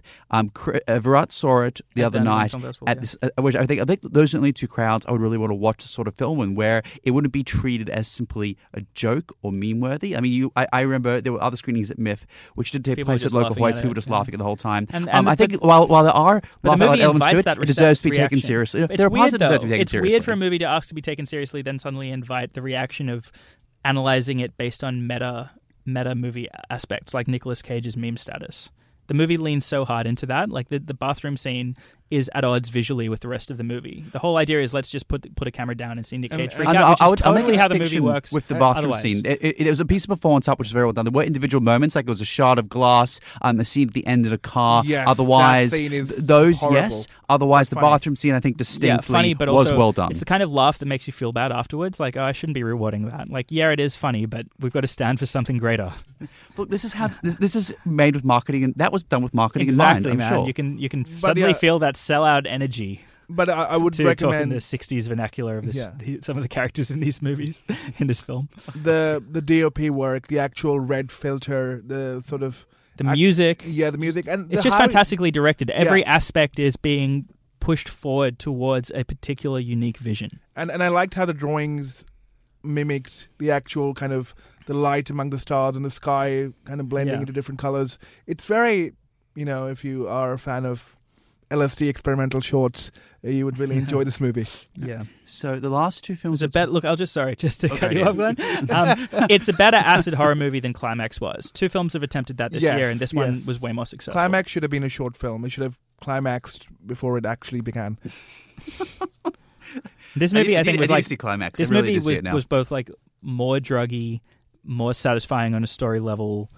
Um, I, I think it just trumped Climax on everything that level that it was a- attempting to achieve greatness.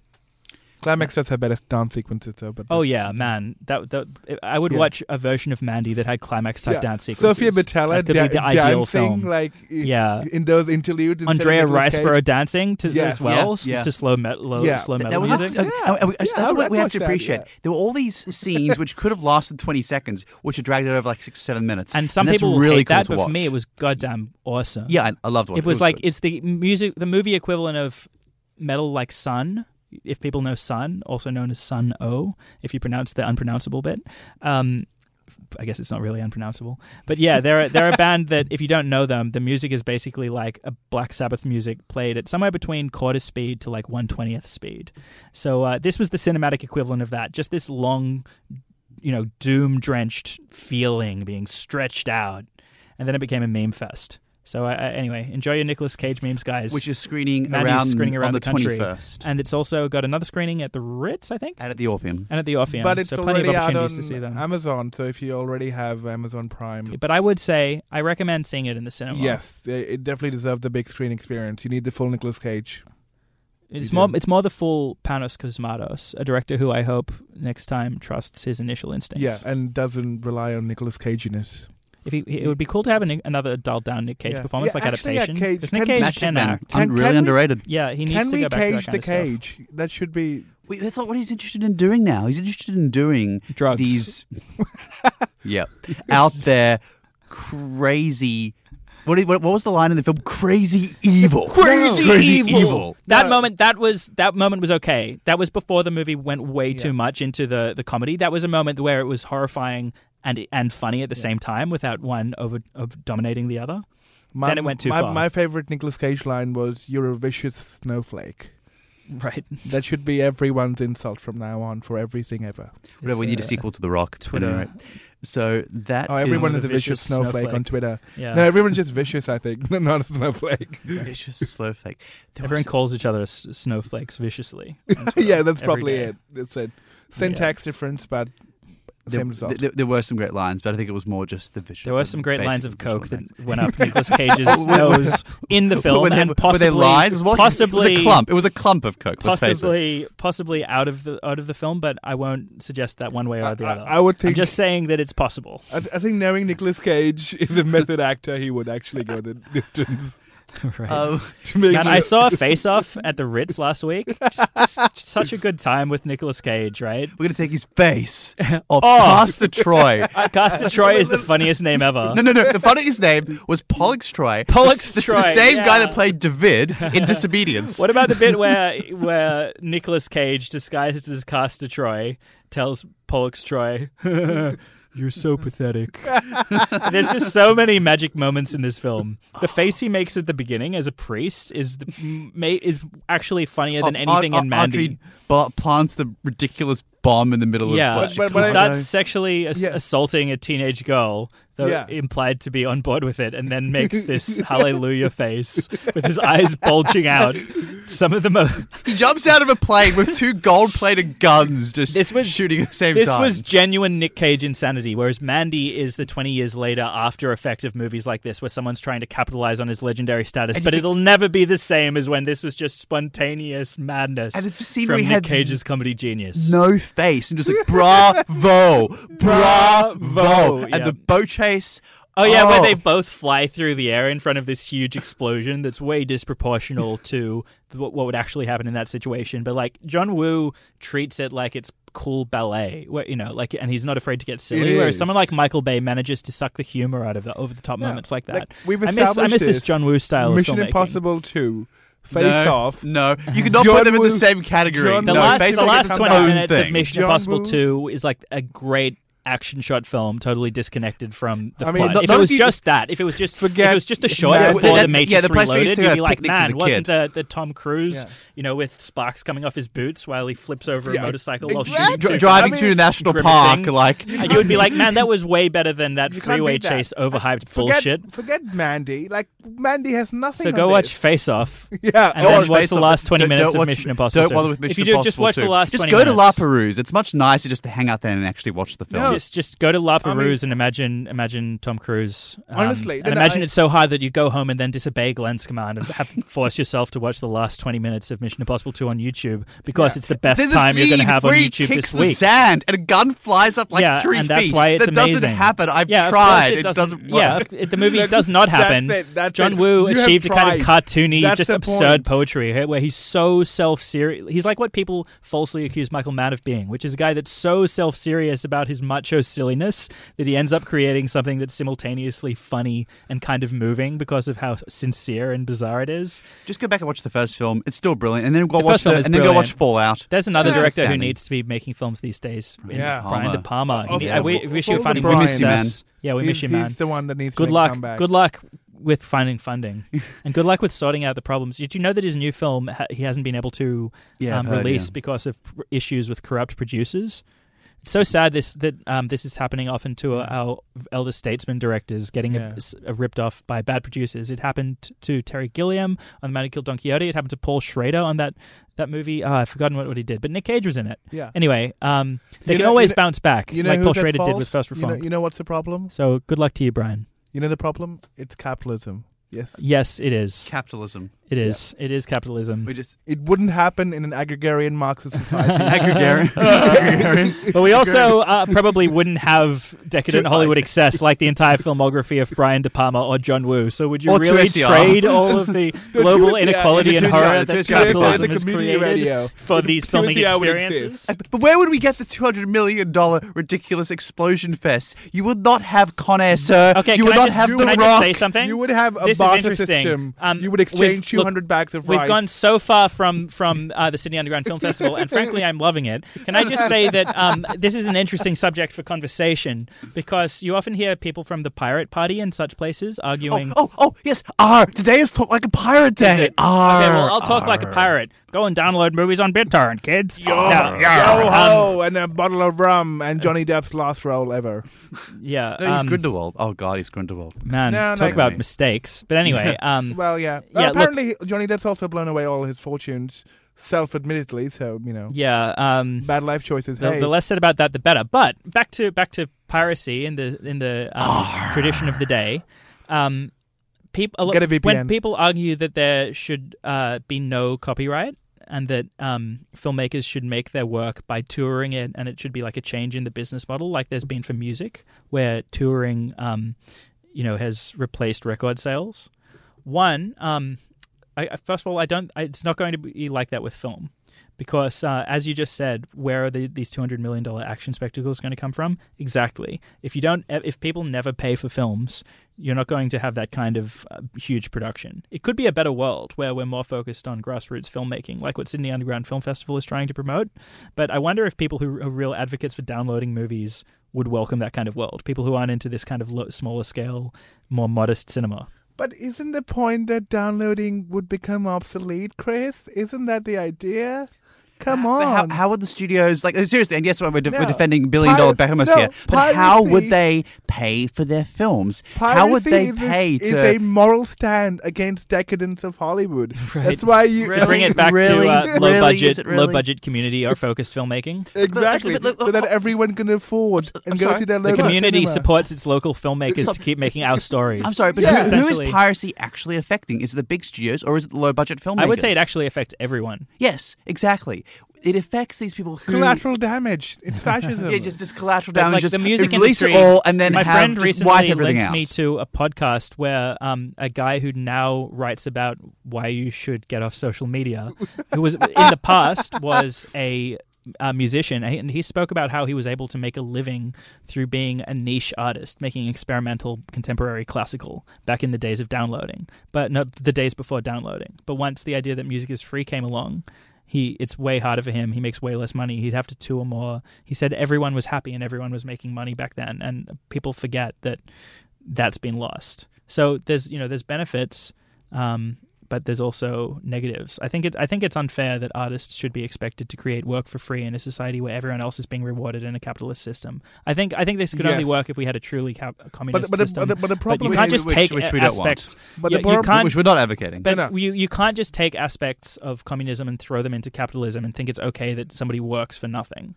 No, no, I, I I agree with that, Chris. The point I'm making is, do creatives necessarily get more for their work if it's actually charged more? I don't think so. We as consumers pay more money, but does that money flow into the actual creators? I don't think so. I don't think so either. These are just some of the ideas I was thinking about to tie it back to the festival. After the making films It's- for But little or same, no same, money with- same with the workshop publishing, at the model, Sydney Underground Film publishing Festival. industry and writers. I mean, write, the writers get paid more. Uh, We're paying more for books, about 30, 35 bucks. Most of that goes to the publishing This is the thing. houses, but it doesn't really go to the actual writers. It's about a model of what is convenient to people. Very simply, if they look, Netflix is an interesting example. Standard is an interesting example where if you pay ten dollars a month and you don't have to bother with downloads and torrenting and this and that, and you can just have it, it's one hundred twenty dollars a year, and you get a lot of what you want. People are just going to say, okay. So the, the, I- the, I television really- industry is with this. I really don't like this future, though. A a big reason why is it's the films that are able to muscle their way onto Netflix that benefit. Whereas in the age before Netflix, there wasn't su- it. It, it it's basically the effect of capitalism. We get lesser and less choices. In the age of video video dealerships, for example, different kind of films would have the op- the opportunity to become popular because a movie could become a word of mouth hit on video just because it's available in all the video stores, which everything was available in the video stores. Whereas these days, if you're going to have any kind of afterlife after the movie's done its festival run, you have to muscle your way onto a streaming site at some point, and not everyone can do that. But the, More the filmmakers are losing sites, out. The streaming sites have the discretion, and they do promote a lot of independent content. They and do, in fact, this, Netflix if- is not a monopoly. There are multiple streaming services. true. Stan, Amazon, as we referred but to not earlier. everything gets there. You know, um, I just feel like, Like, there- it- there's yeah, less exactly, like- options. Which is less why- less people are winning out. No, no, but like Netflix has its own agenda, what kind of films it wants to promote, and you have to then Like- retrospectively fit your own agenda The and match avenue it with for s- Netflix to make sure Netflix picks it up. Look, the aven- if you strike big on Netflix, you're going to be more successful as an independent filmmaker than you would have been in the days before the video store. But less people are going to have the opportunity to do that because these are way more curated systems. And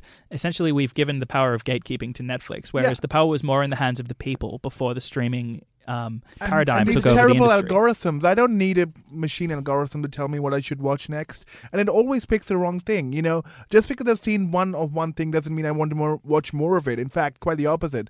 And I'm sick of Netflix. they, they, they don't what Netflix, watch. yeah well this proves that the, the computers still don't know you very well the algorithm can't tell that you're a guy who hates things the more you get of them Right? but this is the not- algorithm thinks but you want more of this and you're like no i hate it i hate well, but look at everything how i'm we- way more likely to have hated this episode than liked it have Well- you never looked at my ratings i give everything one star out of five okay Yeah, you, like- you stupid fucking robot exactly. If, if if if the algorithm used by incredible love for Schopenhauer and Nietzsche and how incredibly depressive I Is am, then Net- probably on could be able to. Right, predict right. the There is, negativity. there's, a, there's a man maybe sees man maybe in the production. future we'll be able to read the AI Schopenhauer in the morning so that it can tell that we're just a depressive who's who and it, it tries really hard to tell if you actually enjoyed the movie you what you just watched instead of just assuming Yeah, like most like people do low-key, that you're like, just like oh yeah it was maybe- all right it was good May- maybe it was worth two and a half stars. No, one, one. I, I- always I don't one. actually rate things on Netflix, but I get these strange things. Like, no, I, why would I want to watch that? Uh, that's uh, things you just No, but like it just tells me watch more of because you saw more of whatever you already saw.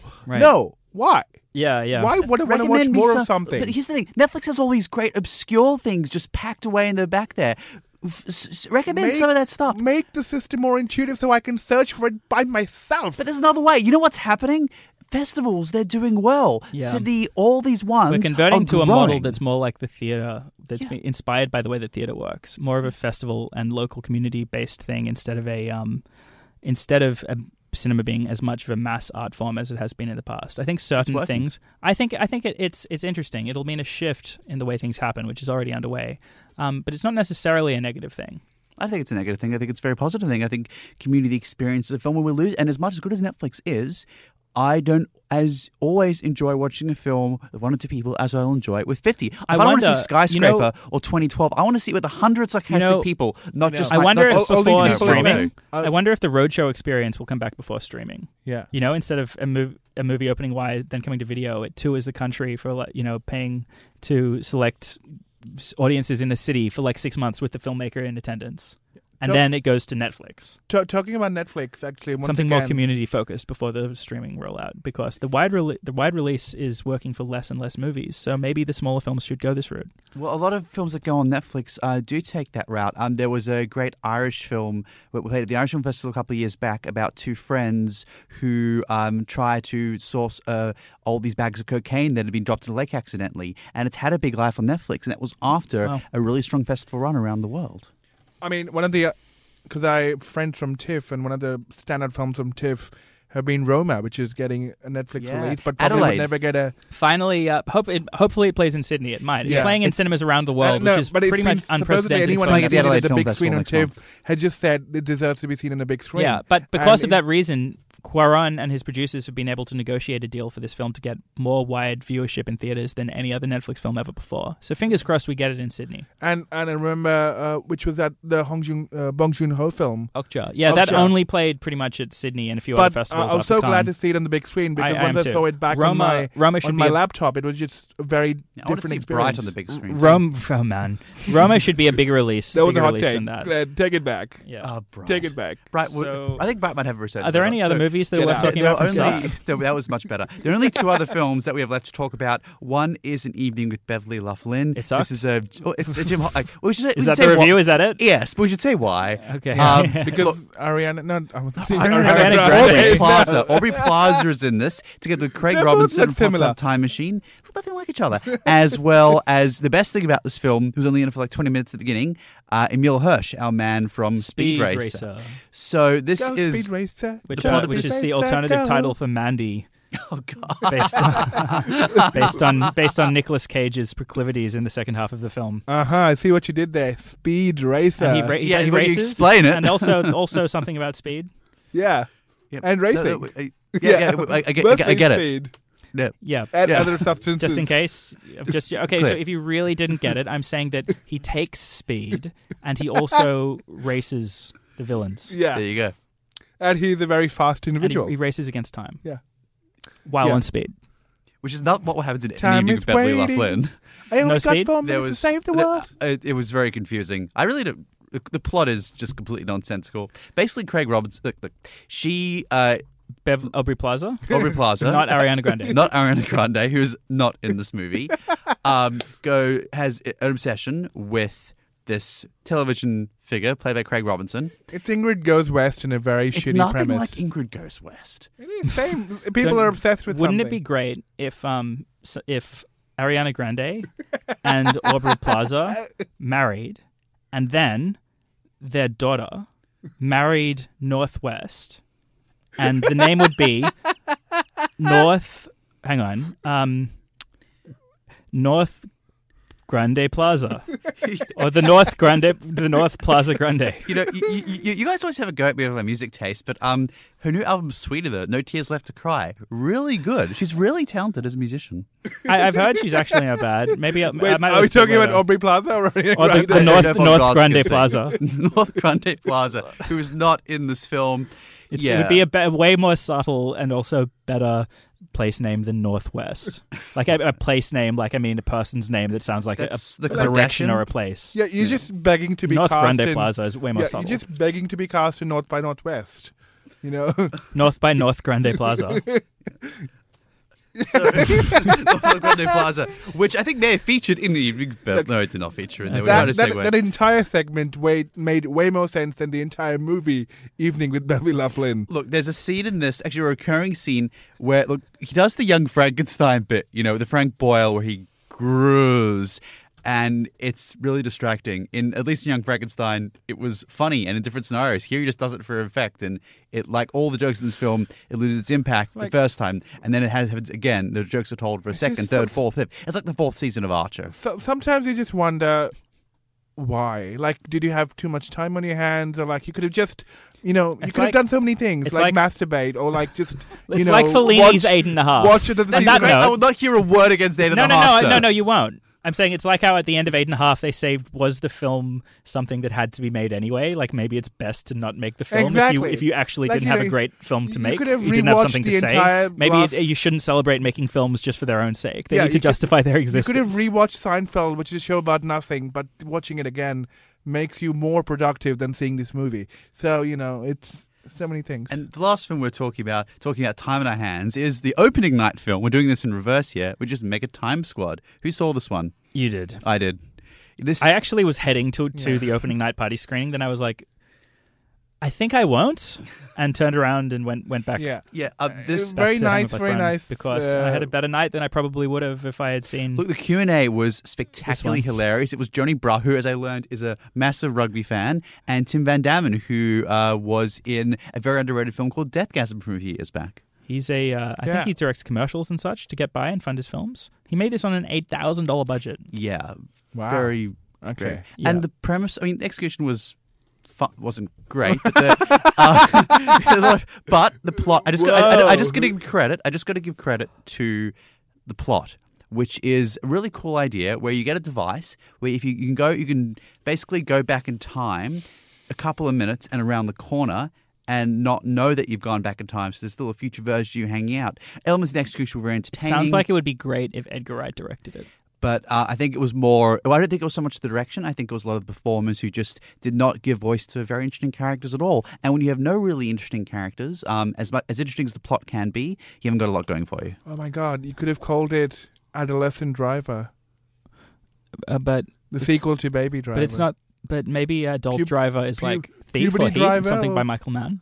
Yeah. Baby Driver is Edgar is Edgar Wright. Yeah, but what comes after babiness? Um, adolescent toddler? adolescent Toddler? driver maybe is drive. to- toddler But driver. you know how sometimes you, you, in some ways, you get better when you turn 13, but in some ways, you're worse than when you're a kid because you haven't learned what Oh, it's like to be an adult yet. That exactly describes E- the relationship of Drive to Baby Driver. Like it's a better, like it's, it's like it's a better movie in some ways. Drive. Yeah, but Drive in other a ways, it's way terrible worse. film. Drive is not a terrible. Drive film. is an awful film. It's better and worse Nicholas than Baby Winding Driver. Refn Just like has made it's definitely two the good adolescent films. of this trio. Two. Bronson and the glorious masterpiece that was um with the Neon Demon. Neon Demon. Are you yes. going to say Neon Demon? I still haven't Oh my seen God, Neon Demon. Drive is the I biggest can't see- My waste of girlfriend time. absolutely I, hates ca- I can't see. Oh. I can't see Elle Fanning the same way. I just call her She the Neon like Demon either. ever since the Neon Demon. Drive. Um, he just sits there and stares and does nothing. Yeah, but it was nothing happens. It's not stylistic. It it's is. just slowed That's- down. No, No, I you're disagree. thinking about Only God Forgives. No, no, Only that- God no, no, no, Forgives, that even at least like that- I won't trash a movie like that because at least it was interesting. He was trying to do something, even if it didn't. No, he was fully just pull looking off. was at the things worst. mysteriously. That was the worst thing I saw that week, and I was in a riot. So that was awful. It's actually, no, Well, the, ri- the riot was much worse. No, no, I'm, I- I'm pretty joking. sure the right had more action going on than anything in that movie. So, um, yeah, uh, uh, Drive. Wow.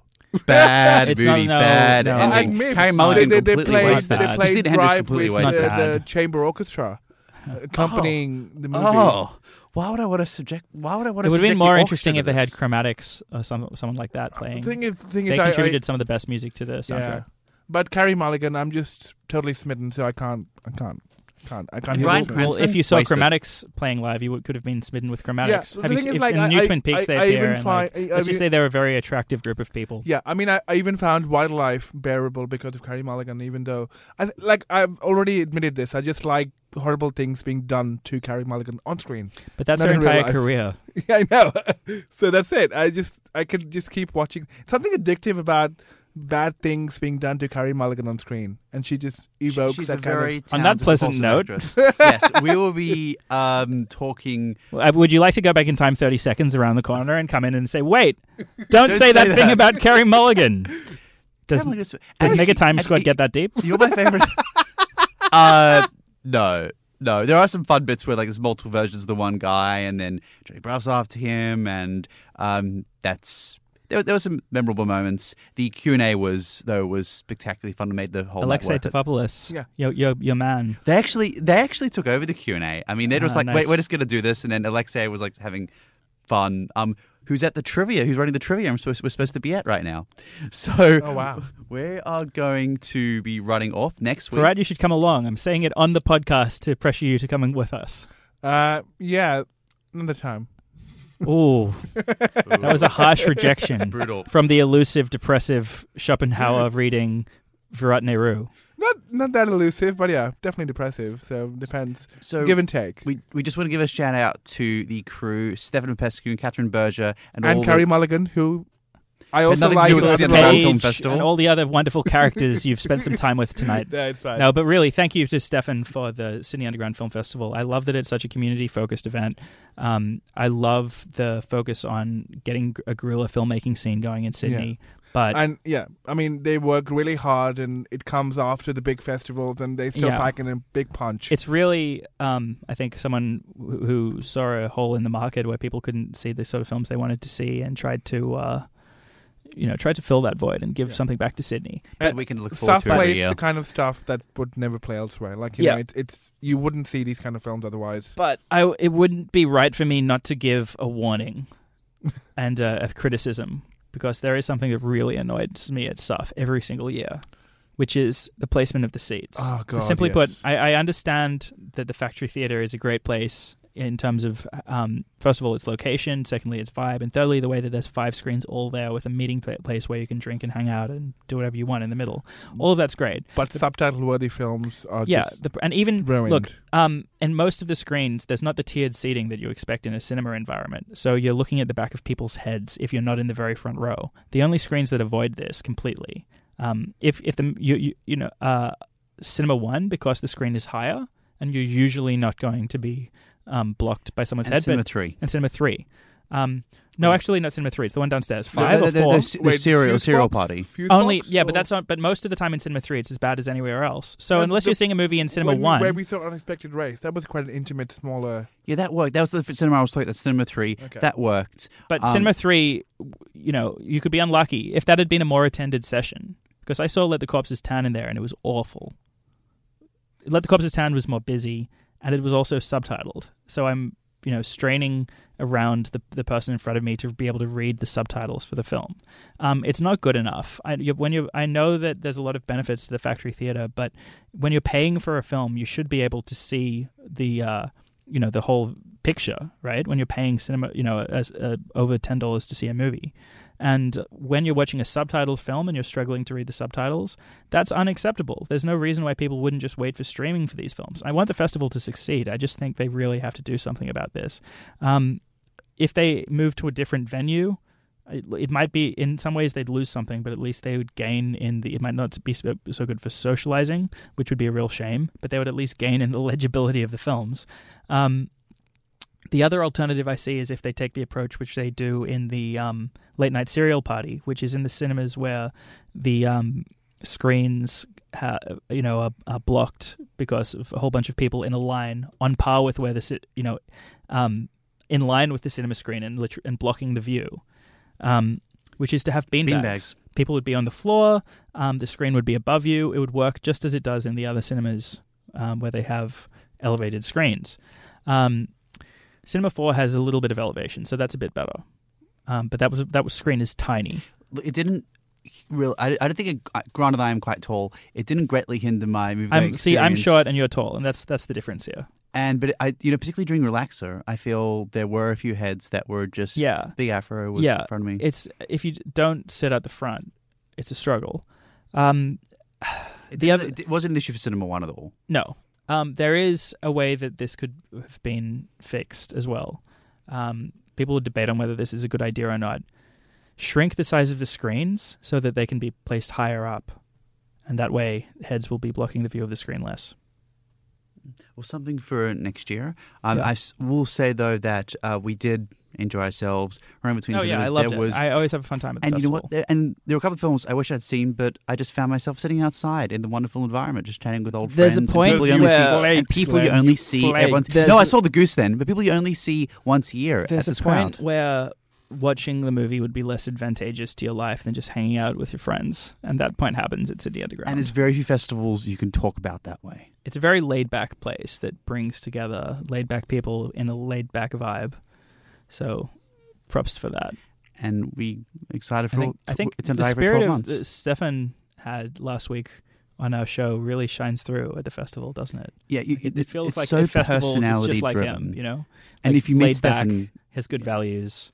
you kind of know. And it's the Yeah. volunteers, it's the crew. Like people who, I mean, there's a volunteer crowd with festivals, but there's a crew who only rep this one. Yeah, that's right. and who love it for that They're reason. cool Like, guys. Yeah.